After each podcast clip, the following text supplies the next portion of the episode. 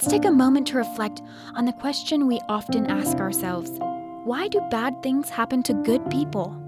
As we listen to Elder Evan A. Schmutz explain God's comforting promises to those who feel as if God has forgotten them.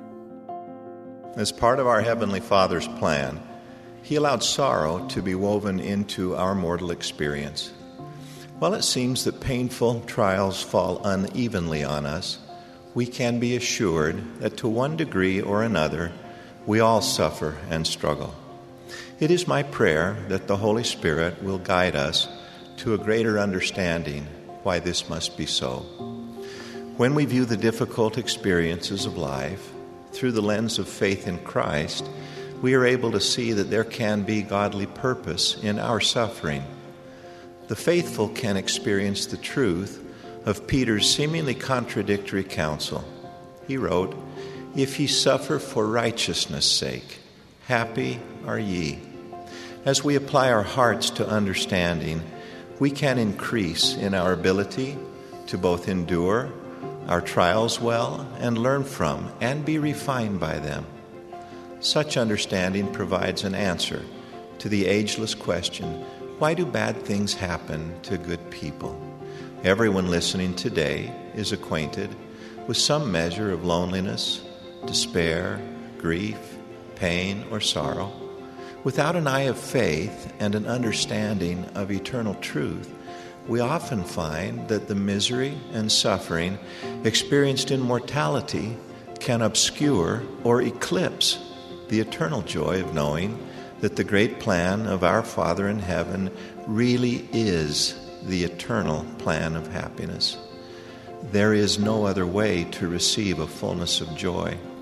God invites us to respond with faith to our own unique afflictions in order that we may reap blessings and gain knowledge that can be learned in no other way. We are instructed to keep the commandments in every condition and circumstance. For he that is faithful in tribulation the reward of the same is greater in the kingdom of heaven.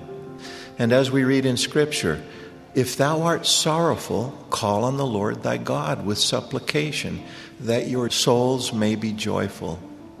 The Apostle Paul, himself no stranger to affliction, drew from his own experience to teach with depth and beauty the eternal perspective that comes when we endure well and with patience. He said, for our light affliction, which is but for a moment, worketh for us a far more exceeding and eternal weight of glory. In other words, we can know in the midst of our afflictions that God has provided an eternal compensating reward. Paul's ability to speak of the trials, persecutions, and sorrows of his life as light afflictions belies the severity of his suffering which was for him swallowed up by the eternal perspective of the gospel. Paul's faith in Jesus Christ made all things bearable. Five times Paul was beaten with stripes, thrice with rods, once he was stoned, thrice he suffered shipwreck. Often he was put in peril of death by drowning, by robbers, and even by false brethren. He suffered weariness and pain, hunger and thirst and was imprisoned in the cold and in nakedness. Many of us have pleaded with God to remove the cause of our suffering. And when the relief we seek has not come, we have been tempted to think He is not listening. I testify that even in those moments, He hears our prayers, has a reason for allowing our afflictions to continue, and will help us bear them. I have observed in the lives and examples of others that exercising strong and abiding faith in Jesus Christ and His promises provides the sure hope of better things to come. This sure hope steadies us, bringing the strength and power we need in order to endure.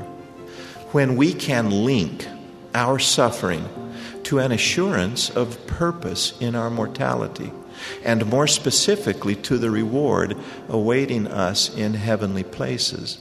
Our faith in Christ increases, and we receive comfort to our souls. Then we can see the light at the end of the tunnel. We can take strength in knowing that all the hard experiences in this life are temporary. Even the darkest nights turn into dawn for the faithful. When all is finished and we have endured all things, with faith in Jesus Christ, we have the promise that God shall wipe away all the tears from our eyes. That was an excerpt from Elder Evan A. Schmutz's talk, God Shall Wipe Away All Our Tears. Thank you for taking a moment to reflect with us here on BYU Radio.